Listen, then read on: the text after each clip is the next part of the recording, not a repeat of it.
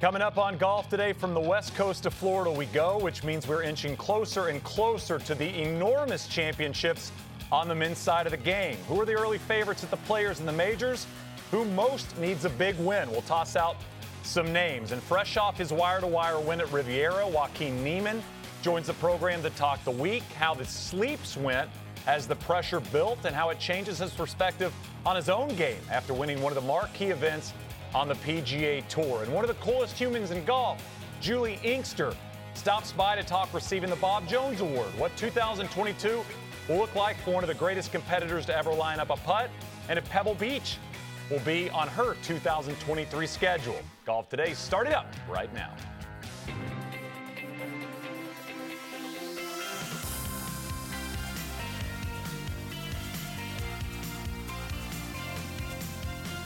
Golf Today, brought to you by PointsBet. A live look at PGA National. We are moving to Florida here in 2022. It is Honda Classic Week. We'll get into that and how tough this golf course plays for the professionals.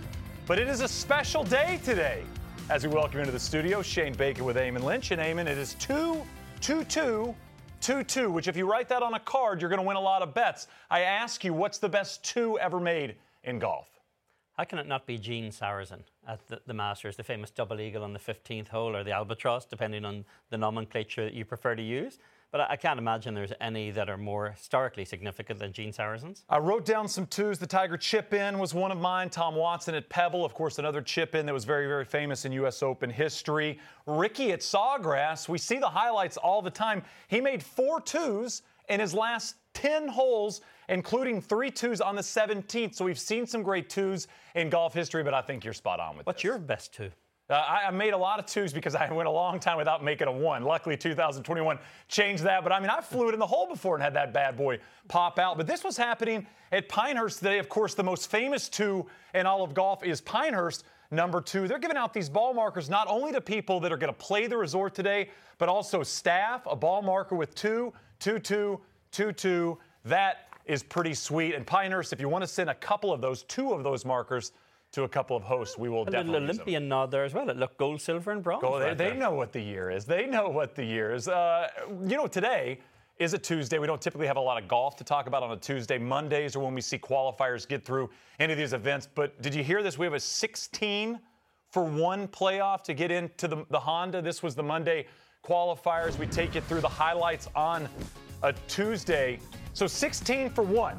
You go out there and do something special. You don't typically see that busy of a driving range, Eamon, when it's a playoff for a spot in the Monday qualifier, but that's how many players we had out there. That looks like the audition queue for The Bachelor right there. I'd say through two episodes. We, we, we, you know, we let a couple off, get out of the mansion, and right into it. All right, so 16 for one, playing the par 5 10th.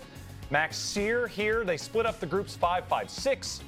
He had that putt for an eagle just missing on the right side, and he wishes that would have gone in because Rick Lamb must have been lefty day in this playoff. Lamb for Eagle. He's the last Monday qualifier to win on the Corn Ferry Tour. Right in the heart, you had to do something special if you wanted to advance out of 16 professional players. Lamb with the Eagle, get some love from his competitors. Just a few of the names of the 16 in that Monday playoff. Sam Stevens, five wins on All Pro Tour in his last two years. He was also a part of that Oklahoma State National Championship team back in 2018. When you talk about how stacked that team was with Viktor Hovland and Matthew Wolff, Sam Stevens wasn't even the starting lineup at times throughout the year. That's how impressive that Oklahoma State crew was. Fabian Gomez, of course, two time PGA Tour winner. And Rick Lamb, you see there, won on the Corn Ferry Tour back in 2016, qualified for the 2021 U.S. Open, finishing tied for 46th after the Eagle. He spoke to our own George Savaricas.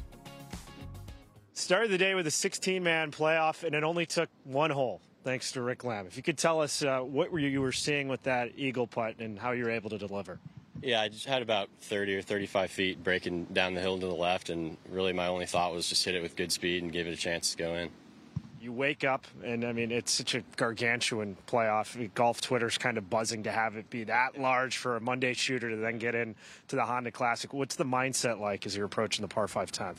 Um, yeah, w- once I figured out we were playing this hole, I figured somebody was going to make an eagle. It didn't play that hard yesterday, and it just, I've played this qualifier a few times, and this hole doesn't ever really play that hard. It's not too long.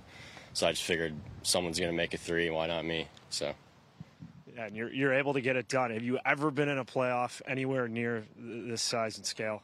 Um, not this size, but importance wise, I was in a playoff last year to get in the U.S. Open, so similar. I mean, just that experience helps a little bit. Um, but it's, yeah, size wise, not even close. And of course, one of those events on the PGA Tour that has actually been won by a Monday qualifier throughout the history of the Honda Classic. Uh, the only time you ever really see that big of a playoff is at U.S. Amateurs. You think about playing into that top 64, that's when you see 10, 12, 15 players going for one or two spots. I'm not sure I can remember 16 for one, Eamon. Shout out to the Congaree logo on his hat there as well. I thought you'd appreciate that as a hat of the day, Shane.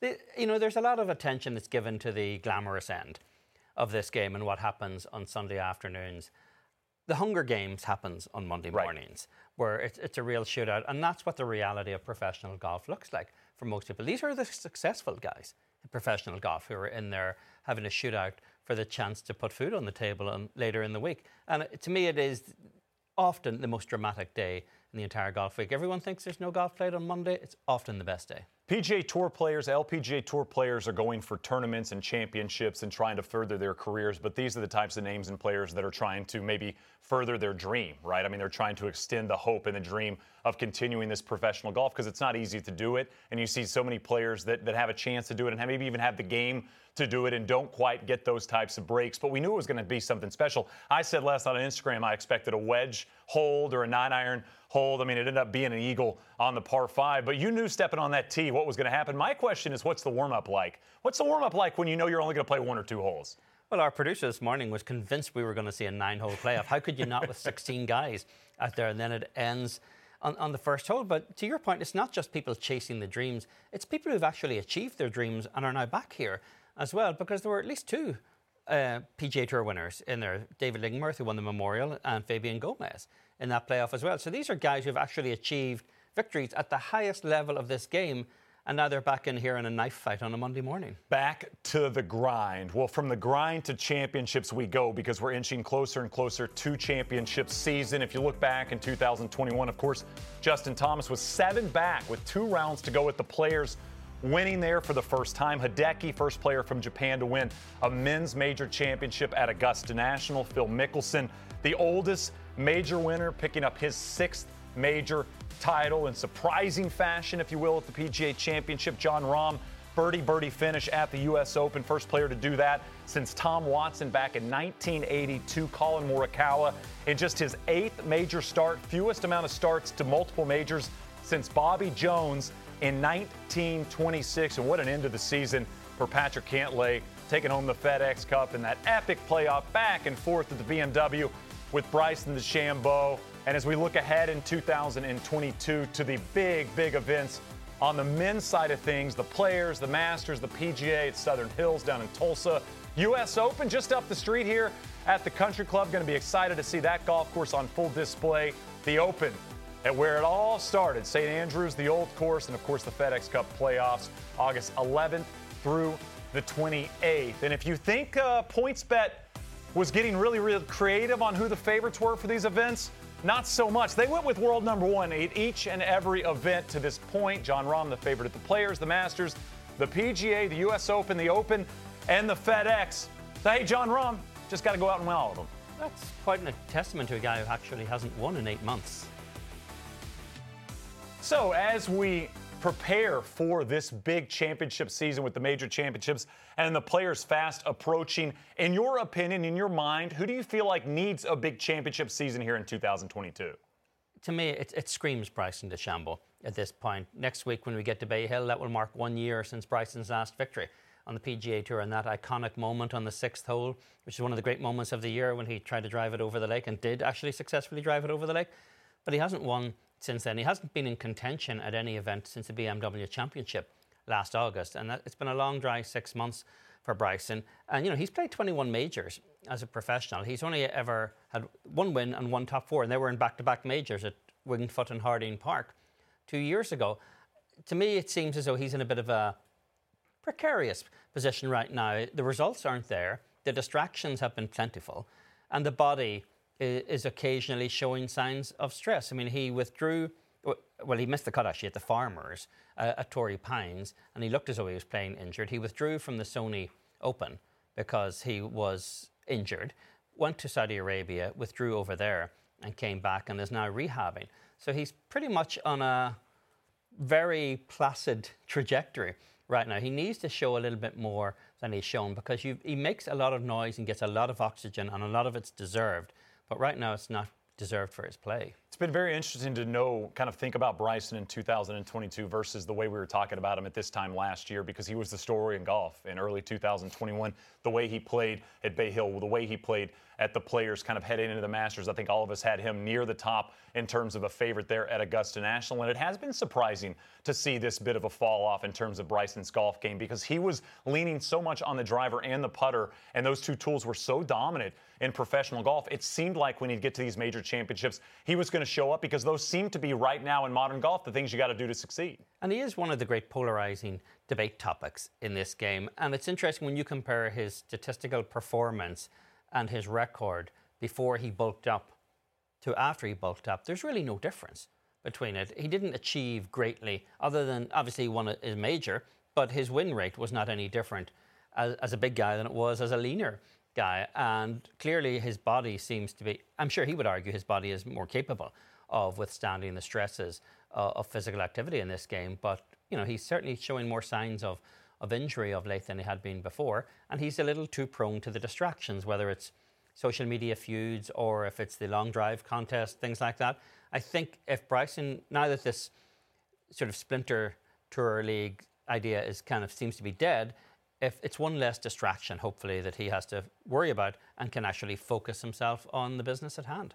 Well, I want to start with Jon Rahm. I mean, it's surprising to think world number one needs to prove himself, especially coming off a year where he won his first major championship. But what we have seen in modern golf, what we're seeing from the modern players, you get these windows, and these windows are not lengthy. And Jon Rahm seems to be currently in that window, in that time where he can be dominant as a professional golfer. The work is there, he's got the time, and he seems to have the energy put forth to be consistent in terms of his finishes. When you look top eight in all four majors last season, including the win, but looking at these windows, I mean, Rory McIlroy, 2012 to 2016, he got three majors, four FedEx Cup titles. He had two WGCs, two DP Worlds, and then took home a FedEx Cup as well. You think about Jordan Spieth, 15 to 17, he won 10 times, including three major championships. Justin Thomas, 17 to 19, nine wins, a major, two FedEx Cup events, a WGC, and a FedEx Cup title. And of course, Brooks Koepka, who went on that run where it seemed like he was going to win every major championship, and that has dried up a bit for Koepka. Right now, it seems like that window for Jon Rahm. And so if you're going to take home those two or three major championships, this seems to be the time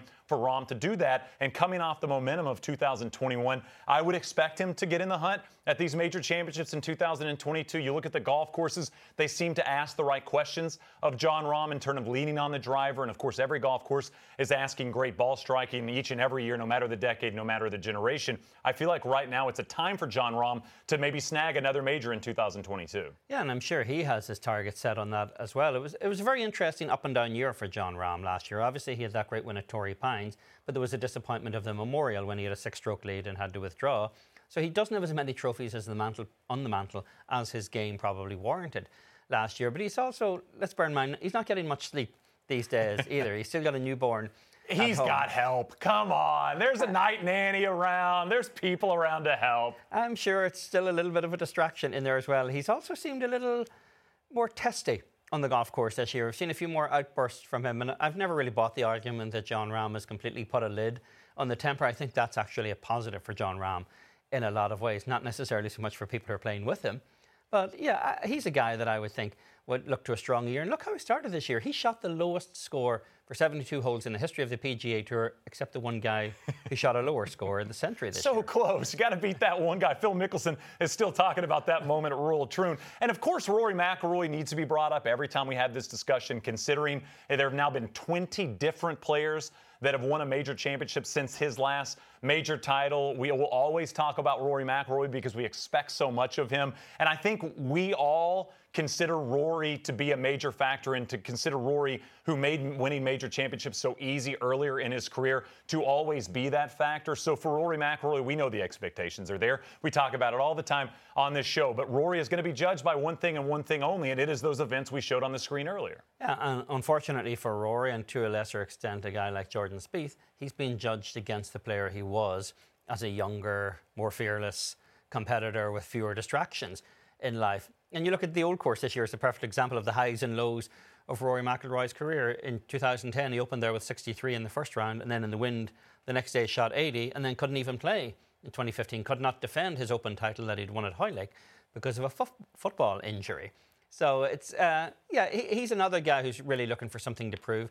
But I would guess that Rory McIlroy's eyes are set very firmly on the first major. Mm, the other three, they're a bit of a bonus. Yeah, he knows what comes. The jacket looks like Eamon's sweater if you win that bad boy. All right, speaking of major championships, Brooks Koepka, he's a South Florida guy, coming off a missed cut at the Genesis, but did have a runner-up finish at the Honda back in 2019.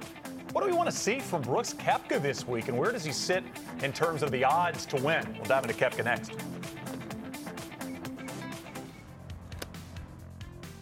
Golf Today, brought to you by PointsBet.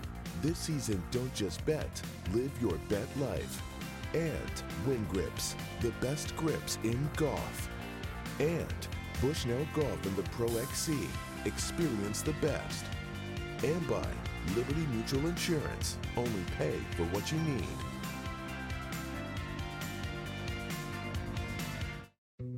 Dietz and Watson's been making meats and cheeses the right way since forever. What's that mean? It means never cutting corners, ever. It means cooking, not processing. It means our Virginia brand ham that's cooked to perfection, then twice baked to layer the flavors. It takes more time, but you can taste the difference. We come to work every day to do it the right way, even if it's the hard way. Because if it's not right for us, it's not right for you. Dietz and Watson, it's a family thing since 1939.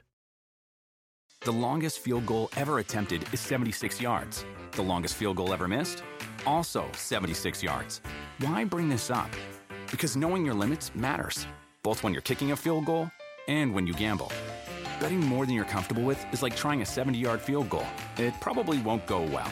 So set a limit when you gamble and stick to it. Want more helpful tips like this? Go to keepitfunohio.com for games, quizzes, and lots of ways to keep your gambling from getting out of hand.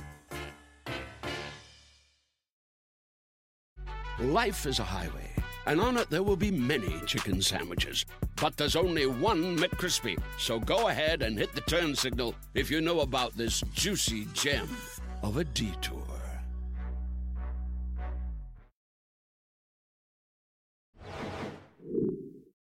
Do you, do you think you can get even better than you were in 2018, which I assume was 20, 2018, 2019 was peak Brooks Koepka? Do you think you can elevate to even higher than that? That wasn't peak. That wasn't peak. That wasn't peak. Just wait. Gotta be honest, Damon. Still waiting. This at the Genesis Invitational last week, second round. He missed the cut. That at the par three fourth. Missed it for par. That was a bogey. Now at the par four seventh. Excuse me, the ninth hole. That is a seven. It, all over the place here. Similar situation, putting downhill for par. Another wide right. You know what? I missed the cut on the shot sheet. I missed the shot sheet, Jeff. Cut. Check out the odds to win the Honda Classic, courtesy of our pals at PointsBet. Sung Jae, the favorite, Daniel Berger there as well. And you go down the list before you find Brooks Koepka's name, and that is something that we noticed. A bit surprising considering he's a name, he's played well at this event before. A look at how he's played at the Honda Classic throughout the years. You see missed cut in 17, nearly won in 19, and missed the cut in 2020. That's a little bit of what this golf course does to you as well, Eamon. Yeah, it really is a bit of a meat grinder out here in terms of if, you're a little bit off with your game, this is not the course where you're actually going to find it out there. And Koepka's in kind of a strange position with his game right now. He, he split ways with Claude Harmon, his longtime coach, at the end of 2020. And he's no longer working with Pete Cowan, who was a short game coach. So he's kind of doing it himself. And the numbers aren't really supporting him right now. If you look at his strokes gained off the tee, he's 99th on the PGA Tour. Last year he was seventh, but he's never been outside the top 30 in his entire career in that category. And a strokes gained approach, he's 136th. Last year he was 25th. And even if you look at his approximate or leave or proximity to the hole on, on wedge distances from 150 and in, he's typically hitting it twice as far away from the hole as the tour leader is in those categories. So he seemed the ball striking isn't quite there. The putting kind of comes and goes, but the ball striking is a few notches below where we're accustomed to seeing it. It's what's won him major championships, the ball striking, always impressive. I mean, you could look at that, the odds list, and be surprised at a bit because of Brooks Koepka, the name. But when you look at the odds to win the Super Bowl next year, and as popular as the Dallas Cowboys are, there's a reason they're sixth on that list, by according to PointsBet, and that's because the Dallas Cowboys aren't a top five team right now. And Brooks Koepka right now is not playing the type of golf that deserves a top two or three spot in terms of the odds. We've seen him really, really struggle with the consistency, and that is something you see from great players. When they're playing great golf, they're consistently not just near the top of the leaderboard, but they're making weekends and they're not struggling. And I've brought this up a lot over the last year. You know, Brooks Koepka, who was so good on Saturdays and Sundays at the biggest events, has struggled on Sundays. I mean, just think about the last time we really saw him in contention at the WM Phoenix Open and on Sunday on the front nine when it seemed like it was a bit up for grabs. Brooks Koepka did not make a birdie. Now, the back nine was a bit of a roller coaster ride, and we saw some birdies and we saw some bogeys. But when he needed to kind of, you know, put himself out there and go, I'm the, I'm the defending champion of this event, I'm the name here, I'm the guy that you should all chase down, he wasn't able to make those birdies that could push some people off the leaderboard. So right now, I'd say that makes sense to me, is where Brooks Koepka is on the list. Yeah, and we saw a little of that last year as well, even in in the majors. We saw it particularly at Kiawah Island. Everyone kind of figured that he was going to chase down the old man in Phil Mickelson on Sunday afternoon, and it didn't happen. Koepka seemed to stay neutral all day long. He made a great charge on Sunday at Torrey Pines, but basically just kind of ran out of holes at the end and overreached on the last couple of holes, I think.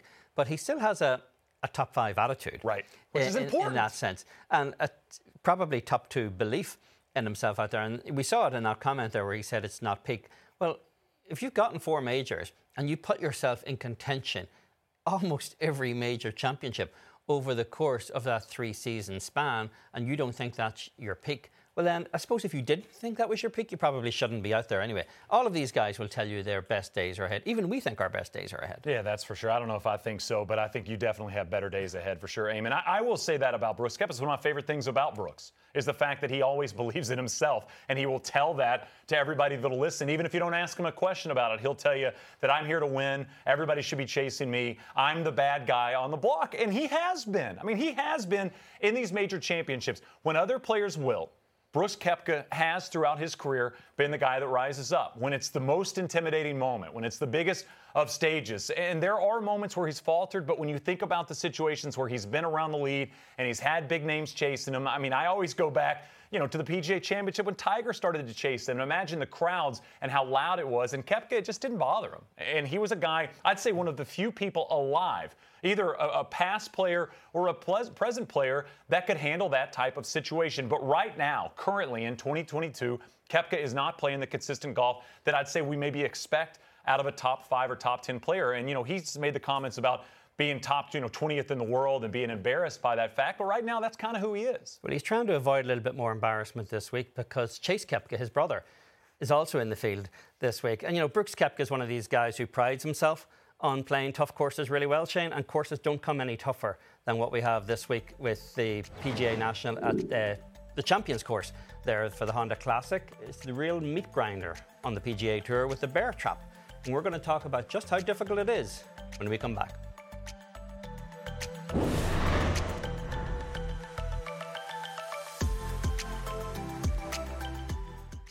The longest field goal ever attempted is 76 yards. The longest field goal ever missed? Also 76 yards. Why bring this up? Because knowing your limits matters, both when you're kicking a field goal and when you gamble. Betting more than you're comfortable with is like trying a 70 yard field goal, it probably won't go well. So set a limit when you gamble and stick to it. Want more helpful tips like this? Go to keepitfunohio.com for games, quizzes, and lots of ways to keep your gambling from getting out of hand. Do you want a beautiful lawn? Enter TruGreen, the easiest way to get a great lawn. Just water and mow, and they'll do the rest. Weed control, fertilization, aeration, and more. TruGreen is the official lawn care treatment provider of the PGA Tour, and they have a verified best price, which guarantees you the lowest price with no compromise on quality. You do you. Let TruGreen do your lawn care. Visit trugreen.com, T R U G R E E N.com to get the best lawn at the best price with the best people. Guaranteed. Life is a highway, and on it there will be many chicken sandwiches. But there's only one McCrispy. So go ahead and hit the turn signal if you know about this juicy gem of a detour.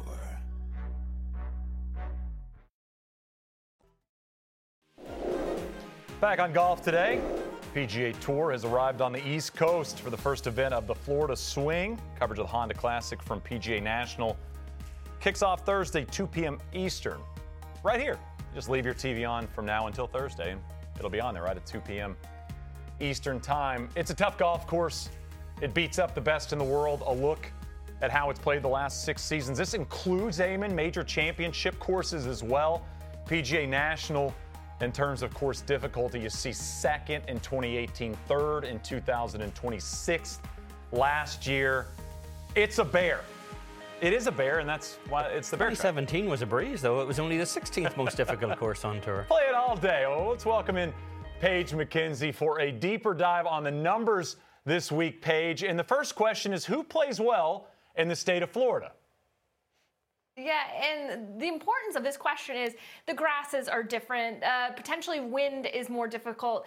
Uh, potentially, a flatter golf course, less tree line than somebody, say, from the northeast or northwest. So, I wanted to look at exactly who has had success in this state. And at the very top of the list is Tommy Fleetwood. Incidentally, he's had the most strokes gained total success at this golf course of the players playing in the field as well.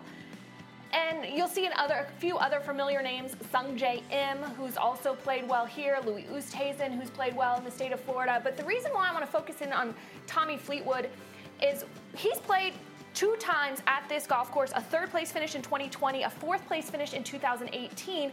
But the state of his game has deteriorated a bit over the last several years. Back in 2018, when you looked at his ball striking, his strokes gained approach, 34th on the PGA Tour, strokes gained tee to green in the top 10. A very similar story, maybe a slight decline the following season, 2018 2019 season. But then you saw a big shift in his ball striking, uh, starting in that 2020 season, and a little slight improvement in the following year. It is worth noting, though, his worst ball striking year in that 2020 season he did get a third place finish here. He was tied for fifth, tee to green. It was the very best ball striking performance of that season. So maybe there's something that strikes his eye about this golf course that brings out the best in him. Even if season long his ball striking is not where he wants it to be, he's performed well on this golf course. Paige, this golf course doesn't really have the reputation of being the kind of place where someone is going to show up and find their game if they don't bring it with them. Who, who plays tough courses well? It's, it's a great question because we know that the scoring, the winning score at this golf course over the last 10 years hasn't been better than minus 12. So I wanted to look at what players perform good on golf courses that test them the most. And at the top of this list, there's a few players that haven't got a very large sample size because again, the PGA Tour tends to be a low scoring tour. But Louis Oosthuizen stands out, and we know he's performed well in major championships, which, all, which also tend to have a higher scoring. Patrick Reed, another player that tends to, to play well on more difficult golf courses. I think one of the things that I'm looking at when it relates to this week in particular is knowing that this golf course does reward very good ball strikers. Uh, when you look at why PGA National is a difficult golf course, it's ranked three out of the last four years in the top 15% most difficult greens to hit in regulation. In addition to that, and I think this is the key here, it's also ranked three out of the last four years in the top 15% of scrambling. So difficult to hit the greens, but then if you miss the greens, difficult to get up and down. So certainly a premium on ball striking this week. Paige diving into the numbers, giving you some names to look at this week at the Honda. We'll check back with you in a bit. And Eamon, as a person that likes to see the best in the world suffer at times, is this one of your favorite weeks? Absolutely. I love seeing those microphones behind beside the water ponds there on, on 15 and 17 and on 16 as well. I love to hear that plop sound, Shane. But it, it really is a, this golf course is kind of like getting into the ring with with Evander Holyfield without a mouthguard and without a cup. I mean, you're just you're getting brutalized out there. As a, a friend of mine likes to describe it as a kind of course that only a masochist would like. You know, Fifty Shades of Bogey, right? Because that's what we're going to see out there all week long. And you know, we saw that statistic earlier on how this golf course ranks in terms of difficulty on the PGA Tour. And we can pull up a graphic and show you just how difficult it ranks in terms of the number of double bogeys or worse out there. And then look at 2016, the only course that served up more doubles was Oakmont for the US Open. In 2018, the only course that played tougher all year was Shinnecock. And in that 2021 season, the only courses that played tougher were the two major venues in Winged Foot and Kiawah Island. So this is a golf course that a lot of guys will steer clear of because it's a little too early in the season to get battered around quite this much. You don't want to get yelled at by TSA at 6 a.m., right? You'd rather have that around noon. You know, when I close my eyes, this is kind of the golf course that I think about when I think about Florida golf. I mean, it's yeah. tough. There's water all over the place. And if a regular golfer is going to go out there, they're going to lose a dozen golf balls. I mean, that is going to happen. And it is a reminder that golf courses play into the difficulty of what we see from the professional golfer because as polished as all these guys are and as good as they hit it, you're going to find trouble here at PGA National. Yeah, it's a from a recreational standpoint, it's a fairly joyless golf experience, but a lot of people do actually want to go out there and measure themselves on the course that really slaps around tour level players all the time. And, you know, it's the same reason that people go to Bethpage Black, because, you know, you enjoy hitting three woods into par fours all day long. Well, you're going to get that experience trying to get up and down from the Gator ponds over in PGA National as well. Yeah, running marathons doesn't exactly seem fun, but people do it. This seems like kind of a marathon week, and you have to understand that going in. And when you see the players that have success year in and year out, at this golf course. It is the type of players that Paige mentioned. It's the type of players that can find these greens when nobody else can. It's the type of players that can play well in the wind. And I was not surprised by some of the names on that list that play well on these tough golf courses. Everybody would expect to see a name like Patrick Reed who can get it up and down out of a trash can. Everybody's expecting to see Brooks Koepka's name on that list, who's a guy that wants the golf course to be as hard as possible. And even Louis, who is one of the all time best ball strikers over the last 10, 15 years in professional golf, ball striking plays when the winds are up and the courses are tough. And you can't underestimate what confidence you take away from winning at this golf course. I mean, you look back all the way back to Todd Hamilton, who will join us in the show later, Rory McIlroy. They both won here in years where they went on and won a major championship later in the year. Because if you can survive this golf course, you've got control of your game. This is great major prep. We'll see what happens this week as the players prepare for the Honda. The USGA's Bob Jones Award is given annually to someone who exemplifies personal character, respect for the game, values that can seem unfashionable these days. We're going to talk to the 2022 recipient of the award, the great Juli Inkster. And speaking of past champions, Todd Hamilton won the Honda Classic and went on to win a major championship in the same year. He'll join us for a stroll down memory lane. And Pebble Beach has seen some truly epic golf shots, including the driver off the deck on the 18th by Shane Bacon that didn't actually land on Pebble Beach. In the but ocean. We'll celebrate the 103rd birthday of America's most iconic course as Golf Today continues.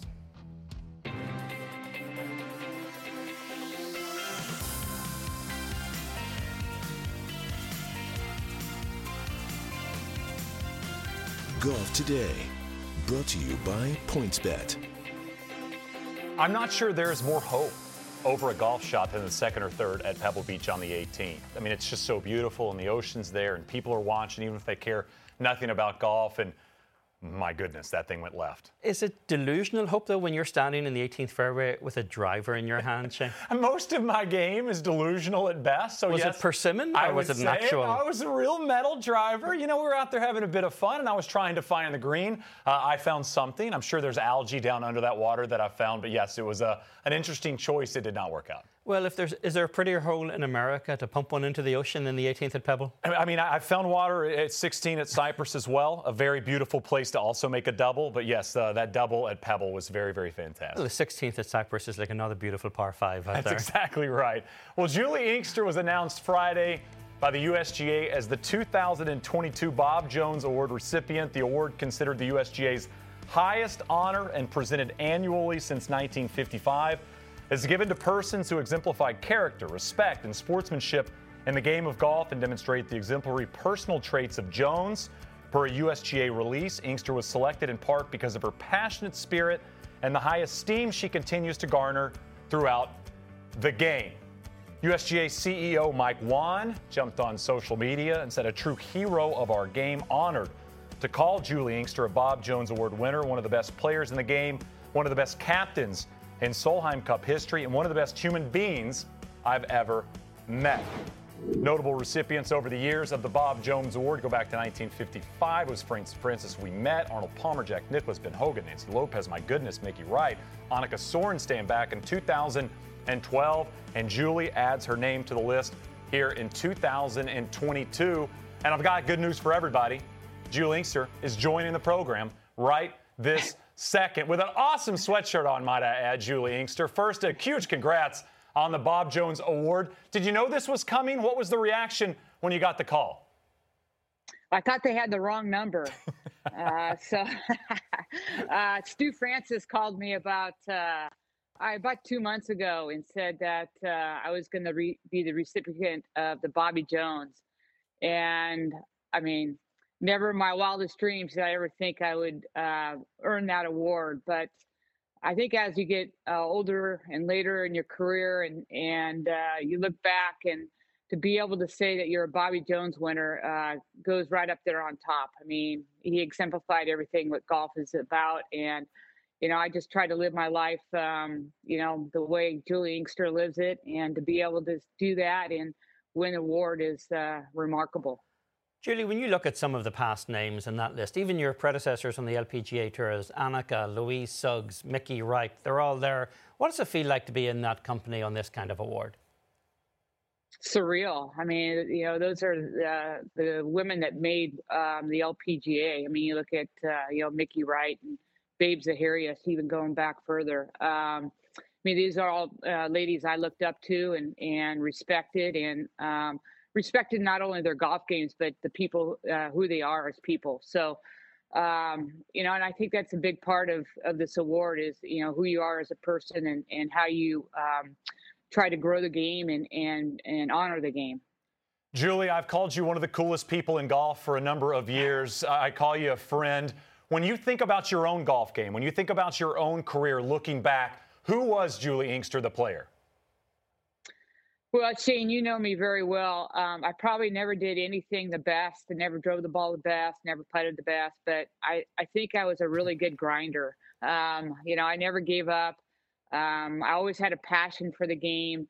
And I always thought that, you know, somewhere along the line, I would make a swing or make a putt to get me going. And so that's why I never gave up. Um, I, I, I think I was just a grinder. Juli, you played your first USGA event, I believe, at the 1978 US Women's Open in Indianapolis. Does this feel like coming full circle in terms of your relationship with the USGA, having won five of their titles?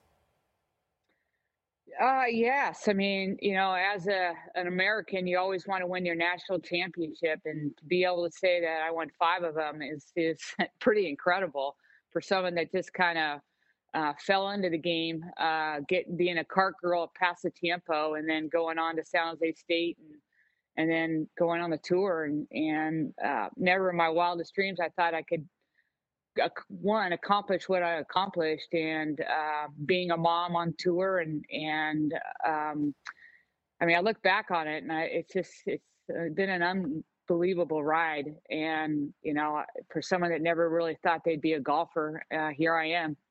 Juli, we had Annika on yesterday. I asked her who the modern player that she sees herself in the most. You get the same question. Who is the modern day Juli Inkster? Ooh, that's a great question. Um, ah, boy. I would say Nelly Korda. Um, she's well, she's got a lot better swing than I ever had, but she's she's a grinder and she wants to be number one, and and she never gives up, and she's got a lot of fire in her her belly. So um, I hope Nelly doesn't take offense to that, but uh, I, I, see a lot of my uh, attitude and dis- disposition in her. Well, we asked Annika yesterday about coming back to play this year's US Women's Open at Pine Needles. You just described yourself as just a cart girl from Pasatiempo. Is the cart girl from Pasatiempo thinking that there could be another go at the US Open in her future? Well, I always wanted to play Pebble. You know, it's right up the road for me. Um, you know, I'll see where my game is. I might try to qualify next year. But, you know, I think Annika is at a point in her career where, you know, her kids want to see her play golf. And, you know, I was fortunate enough that my kids got to see me play golf, and I think it's great um, for her to come out and and compete. And you know, she's determined. She's uh, wants to be the best, uh, whether she's retired ten years ago or come back. So I think it's great that her kids are going to be able to watch her do what she does. Juli, I know it's Inkster wedding season right now, but I wanted to ask about your golf schedule for 2022. When will see you, when will we see you out on the golf course? That's a good question. Um, I don't know. I might play San Diego. Um, I'm not really sure. I, will definitely play the senior stuff. I might play a couple LPGA stuff, but uh, um, I'm going to get another wedding out of the way, and then, and then we'll see what happens. All right, on a confidence scale of one to Juli at the 99 U.S. Open, where do you sit right now with the Warriors and another championship? Oh, 100%. High we're gonna, confidence. We're, we're, we're going to get Wiseman. We're going to get Draymond Green back. We got 23 games left. We're all going to we're going to roll. You're not locked in though. You don't at least you don't know how many games left on the NBA schedule if you think Juli doesn't care about her sports. Juli, congrats on the award. We're so pumped to get a chance to talk to you and celebrate you. You're one of the greats. Thanks, guys. I really miss you. Shane, all the best. See you that, guys. Juli Inkster. Well, speaking of Pebble Beach, as you mentioned, time to check in on this date in golf history back in 1919. Pebble Beach officially opened on this day. You know how much green fees were? It was two bucks if you were a gentleman. It was a dollar fifty if you were a lady. Slightly more in 2022. It is. I believe Jaime Diaz still has his actual receipt from that day when he played the opening round.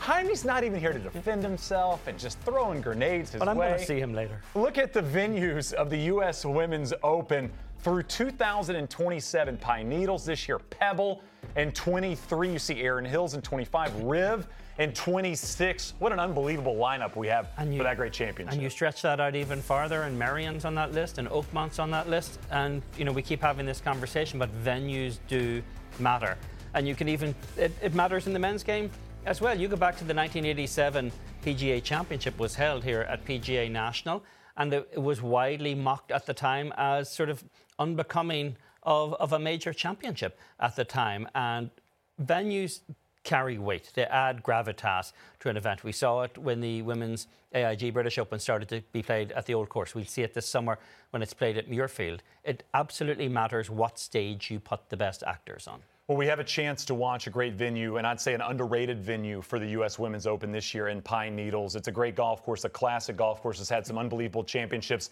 there as well. What are you most excited about when we get to Pine Needles? It really is a terrific old Donald Ross course that has been recently restored over the last couple of years.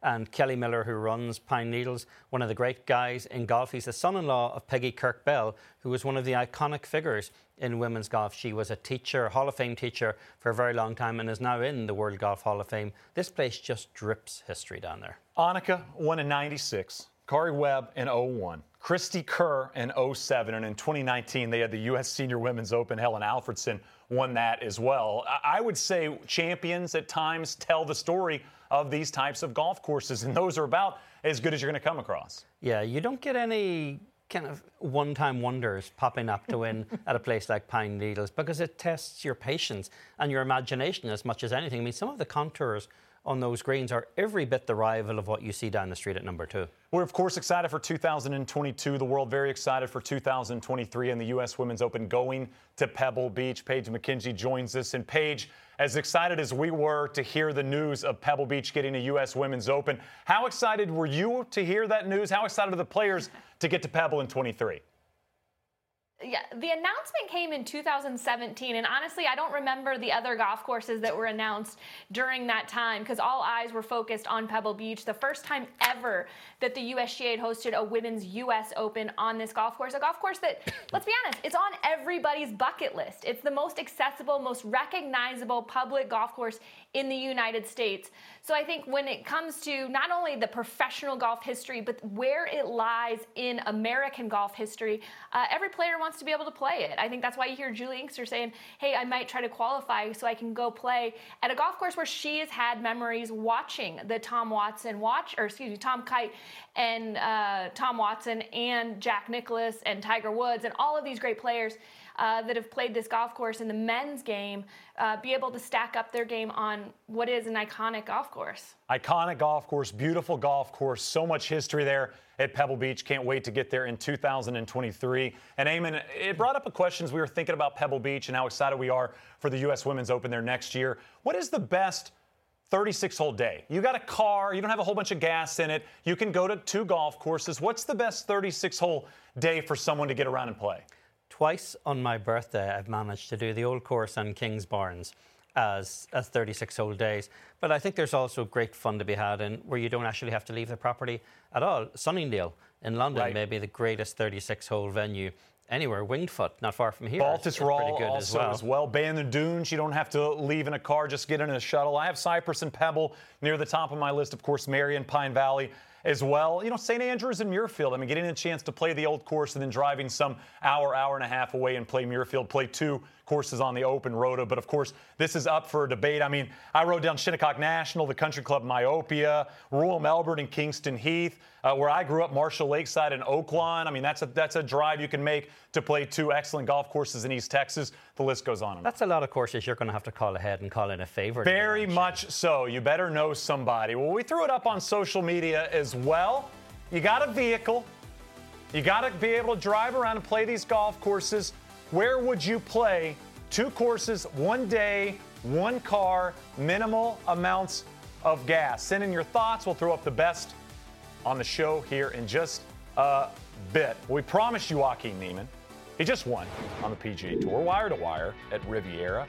He's ready for an interview. He's ready for all the tough questions that Eamon's going to throw his way. We'll talk with Joaquin when we return. Golf Today. Brought to you by PointsBet. This season, don't just bet, live your bet life. And by the new Ping Glide Forged Pro Wedges. Get fit today.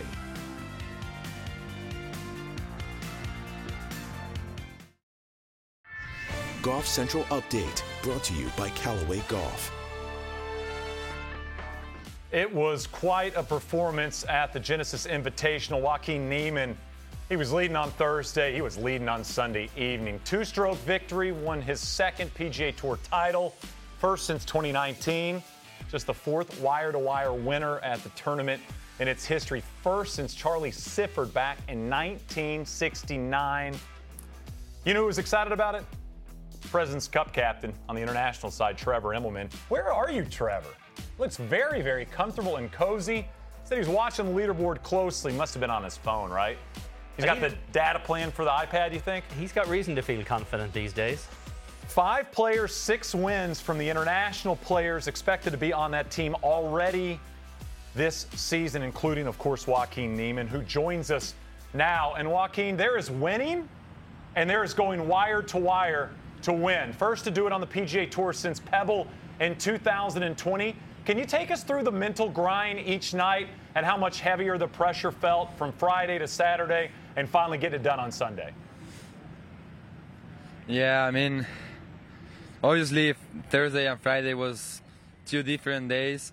I played an amazing golf. I was hitting the ball amazing. Obviously, I wasn't feeling that pressure right there on the first two days of having the lead. And yeah, I mean, the, uh, after we we get to the weekend, Saturday was was a interesting day. I Was playing with uh, JT and Cameron.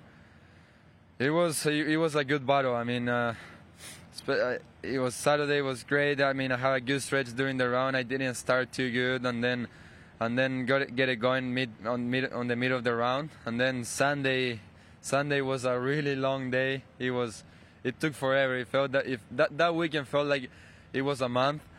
But yeah, I was, I was so happy to get it done, and I yeah holding the leader the way the way I managed myself on the course. So it was it was awesome. It was an awesome victory. Joaquin, where did you rank that birdie on the eighth on Sunday in terms of important holes you've played in your career?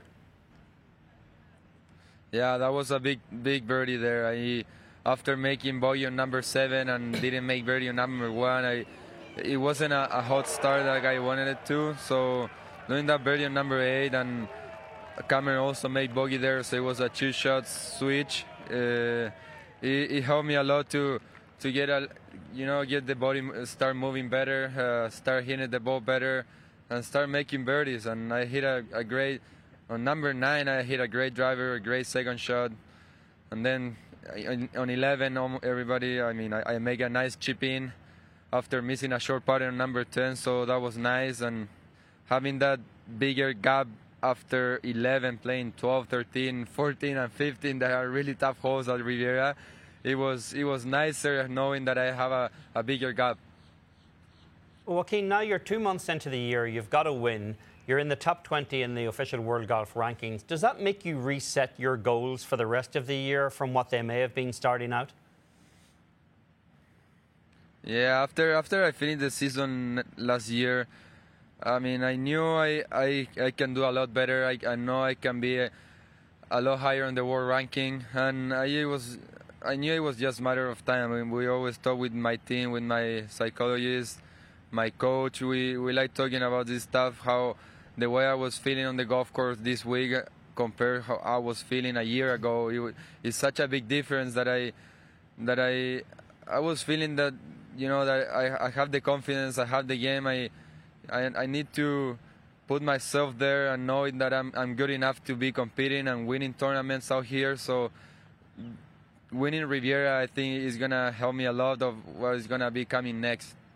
Joaquin, we hear so much of the PGA Tour being totally individualized. Guys have their teams and their bubbles. You walk off the 18th green, you've got Sergio and Johnny Vegas, Carlos Ortiz, all there to celebrate with you. Is there more of a support system than maybe we think about when we think about the PGA Tour? Yeah, it's. I mean, having those guys on my side is the best thing that happened to me since I got to the tour. Is I mean, it's unbelievable having the support of somebody like Sergio that he helped me a lot during my career since I got to the PGA Tour, probably a little before that. Uh, you know how how good Sergio's been with me, having all, all unify all the Latinos, being Carlos there, Mito, Sebastian, Johnny, Abraham. I mean, all the Latinos there. We got a nice group where we we rent houses together and we'll stay together. We'll have fun during the week and it just make our lives easier and more fun. You know, is is we we we play 30 weeks a year and we all all we think about is golf, golf, golf. When you get frustrated, it's nice to go back home and have a, a little chat with a little chat with your friends and have fun. You know, when you're playing good, it's the same. Try to forget a little bit of what's going on during the tournament. So. I'm really happy to have a group of friends that I, like I do, and I think they're really happy too. Also, that we are all so unified.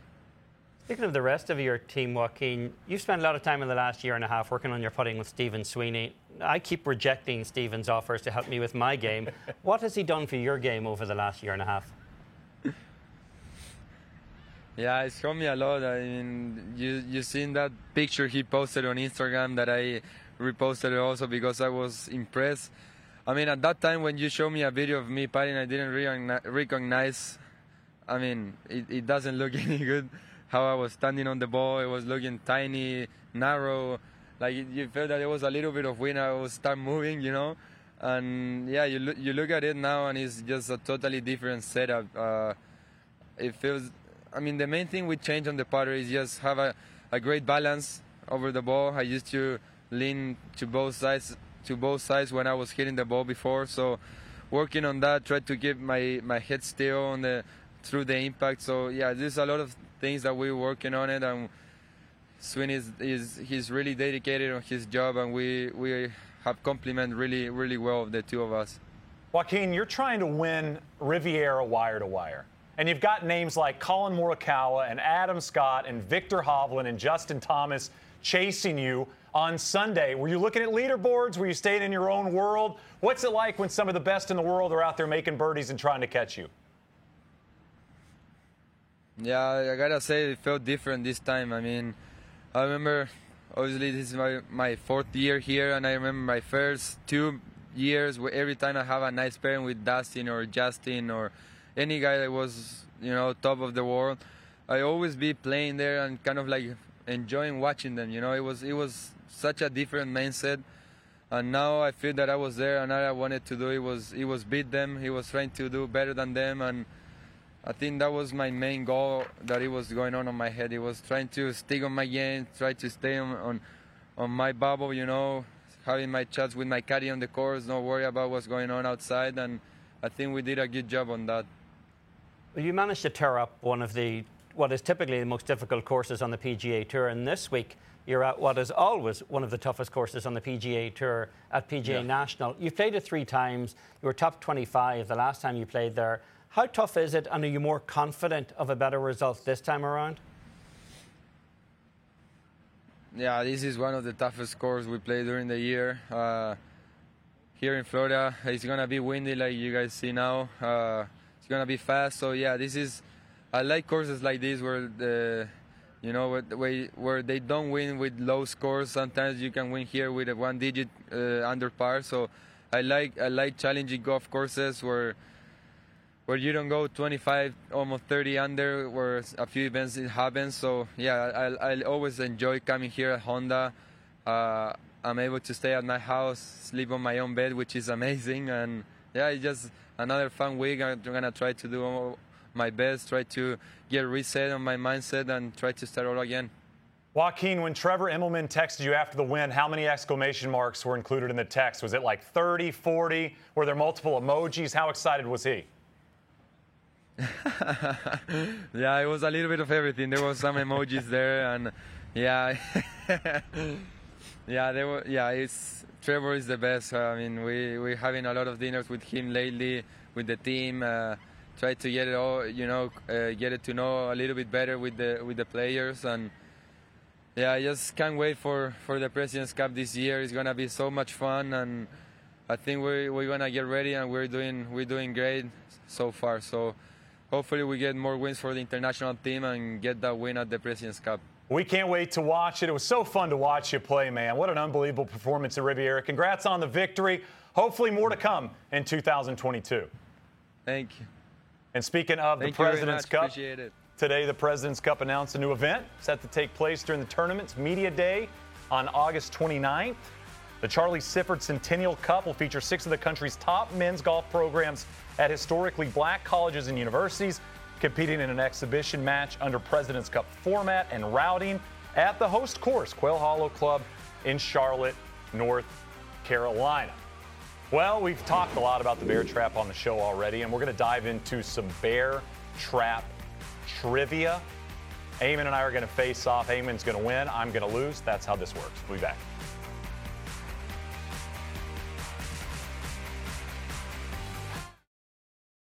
the intimidating bear, the bear trap. A couple of balls already in the water today. The sound says it all. So difficult to navigate your way around 15, 16, and 17 here at the bear trap. Is it going to stop? No. Can you believe it? This 15 hole is just relentless.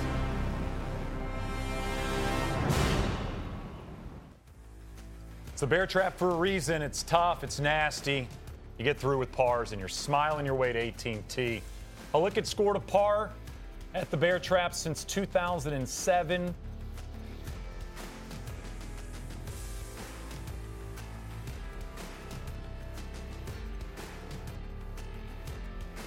That's a lot of quintuple bogeys. That's a word we don't even say on the show that much.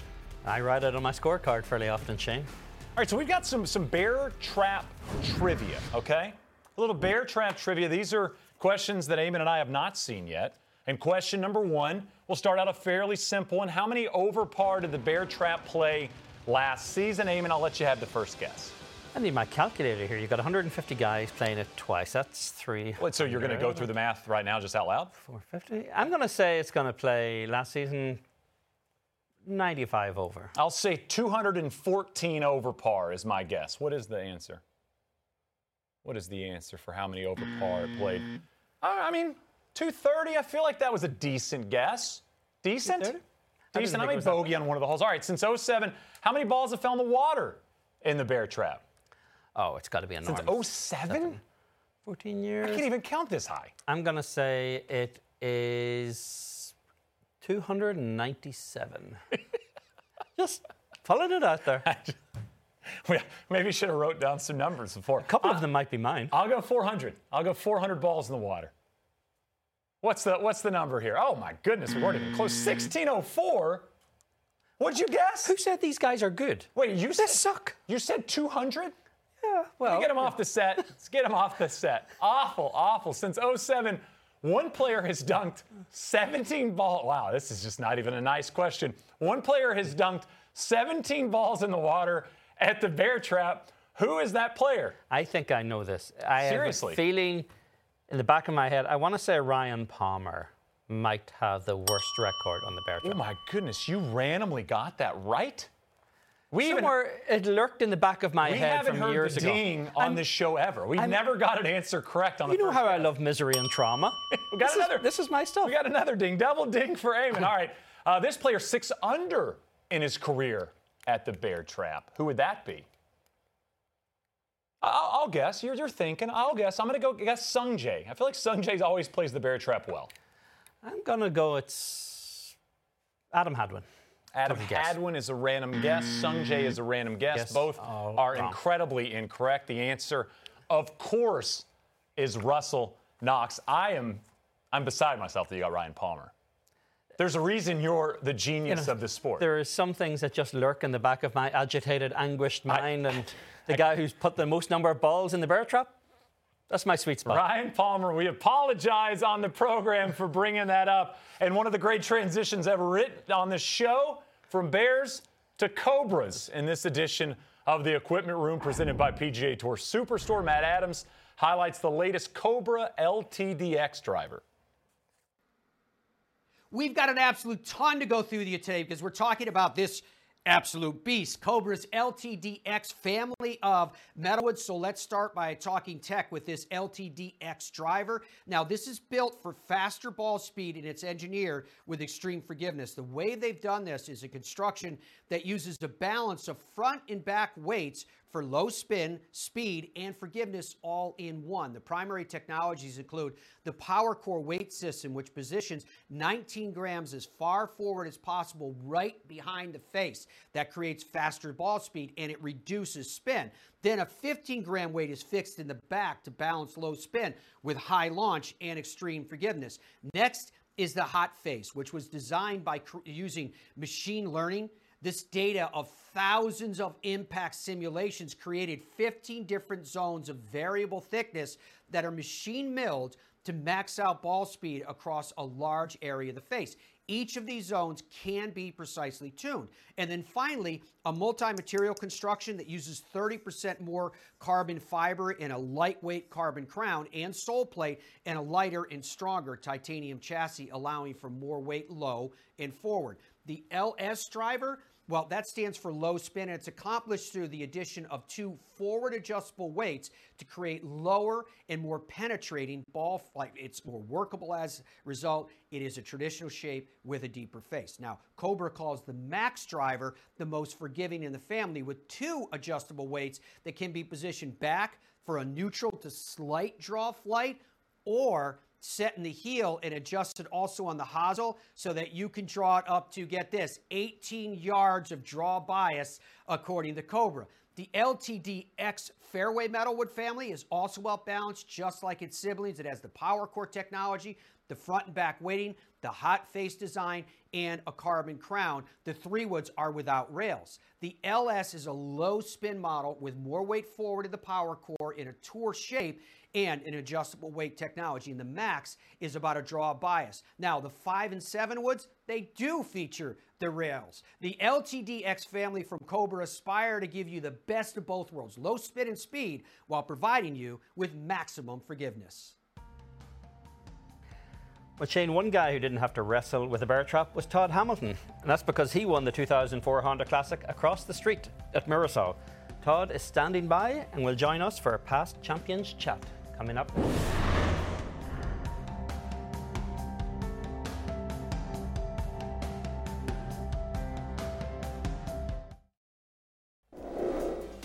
Back on golf today, PGA Tour head to Florida. Coverage of the Honda Classic from PGA National gets underway Thursday at 2 p.m. Eastern.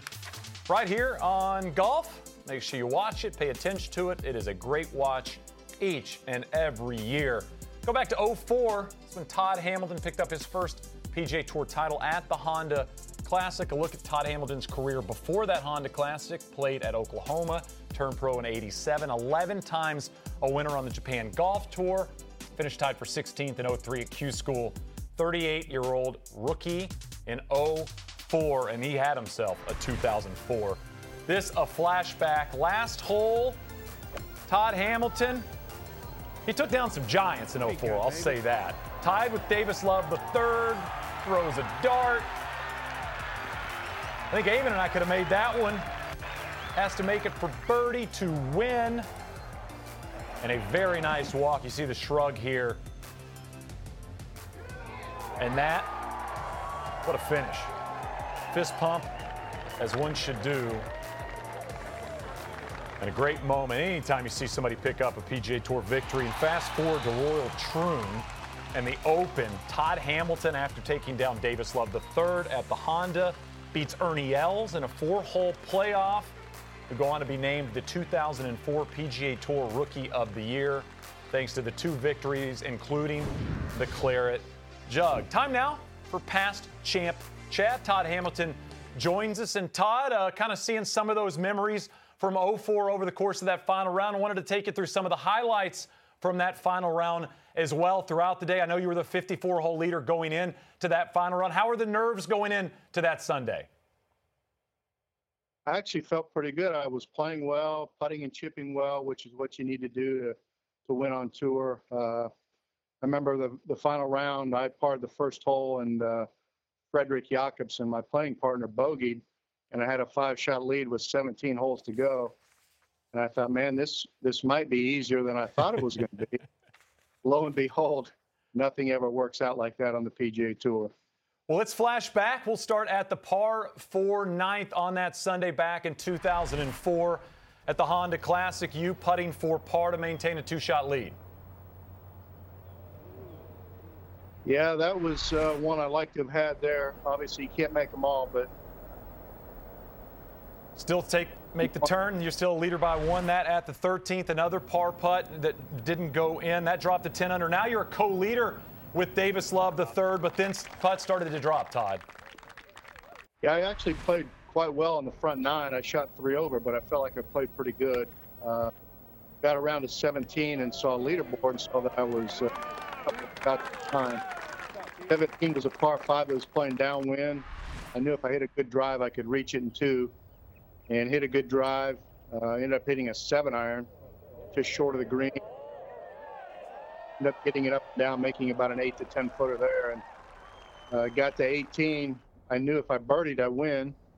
Hit a good drive there. And it was an odd, an odd venue because our last hole was actually the last hole of the previous year's tournament.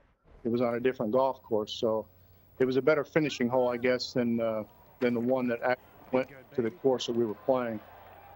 Birdie at the 17th, at the approach at the 18th, nearly knocking down the flagstick there. I love the smile after the, the ball landed. It's just one of those, I'm doing this thing, I'm doing it the right way. Yeah, it was one of those you hit right in line with the pin. You don't know if it's 20 feet short, 20 feet long.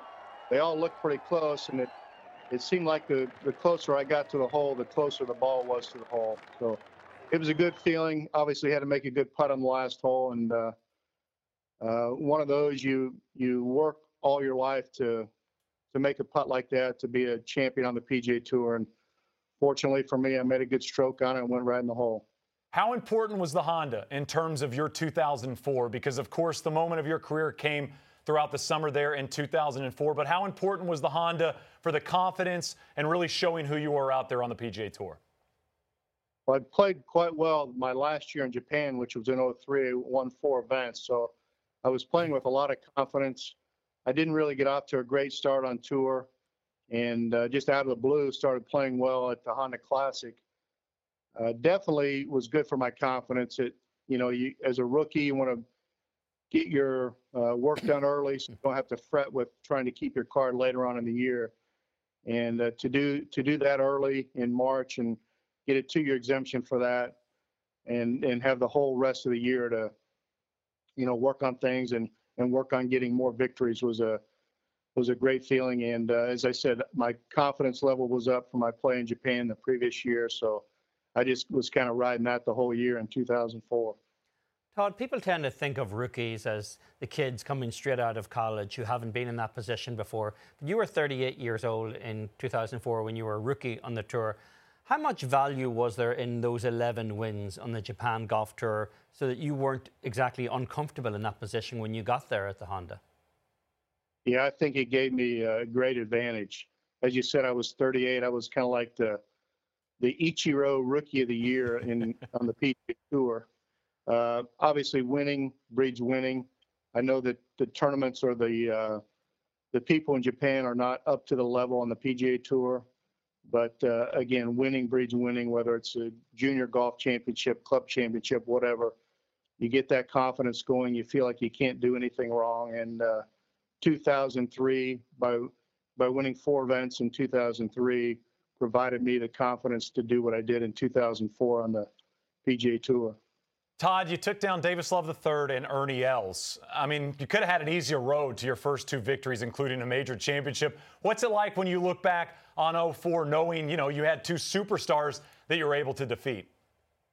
Well, you're right. There's two great players there. Uh, obviously, better than I was. If you were betting, you would never bet on me to win either one of those events. But uh, looking back, that 2004 year, sometimes it seems like it's only happened two years ago, and other times it seems like it's been 50 years ago. So uh, it was great for me. Uh, I'd always wanted to get on the PGA Tour. Came from a small town, grew up on a nine-hole golf course. I always thought if if a person could get on the PGA Tour, uh, they've accomplished a great deal. Uh, by winning my first year, I never would have thought that would happen. I I would have thought it would have taken a year or two, but uh, again, I think looking back on my time I spent overseas grinding, uh, winning events over there on the Asian tour, on the Japanese tour, I think that allowed me to do what I did in 2004. Todd, what has the journey been like since that standout year with the two victories, including the major in 2004? What has the journey been like? Yeah. Uh, Where has your career taken you in this in the years since? Well, it, it never really panned out like I thought it would after that year in 2004. Uh, obviously, winning the Open Championship later on that summer allowed me a five-year exemption, so I was able to to, to stay on tour for a while. Uh, I never never really lived up to what I thought I could do. Uh, I enjoyed my time out there, and uh, just wish it would have went a little bit different. Todd, how often do players come up to you after 04 and ask you how to hit the hybrid uh, bump and run? Not too many. You know, I saw guys do that with three woods, and uh, I was using a hybrid as my three wood, so it just seemed like a, a pretty simple shot. Uh, it's foolproof. I think anybody could do it. Uh, you just have to get used to doing it. Most people hit it way too hard when they first start. Uh, but I think the loft of that hybrid compared to using a putter is very beneficial, especially uh, grasses such as Bermuda or zoysia grass, where you need a little bit of loft to get that ball to start rolling over the top of the grass. Uh, again, it's a foolproof shot. I wish people would would use it more often. There were two moments in my very young golfing career. One was the Tiger wedge at Pebble. I went to my instructor and said, How do you hit that shot? And after the 04 Open, I went to my instructor and said, How do you bump and run with a hybrid? I will still never forget that experience around Royal Troon. And it was so fun to chat with you about that win at the Honda. We appreciate the time.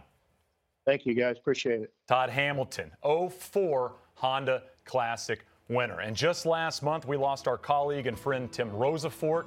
The Honda Classic was near and dear to Rosie's heart as he covered the event for more than three decades. The tournament naming the media center after him in 2021. Additionally, the Honda Classic created an award in Rosaforte's honor. The Tim Rosaforte Distinguished Writers Award in 2021. Rosaforte was named the first recipient of the award by the tournament. Today, the Honda Classic announced Larry Dorman as the 2022 recipient of this award. Dorman covered golf on both the local and national levels for four publications, including the Miami Herald as well as the New York Times. His career started in the late 70s until he retired from the Times in 2011. A close friend of Rosaforte's, Dorman said today, quote, it's an award I never presumed I would win and the one I certainly will cherish the rest of my days.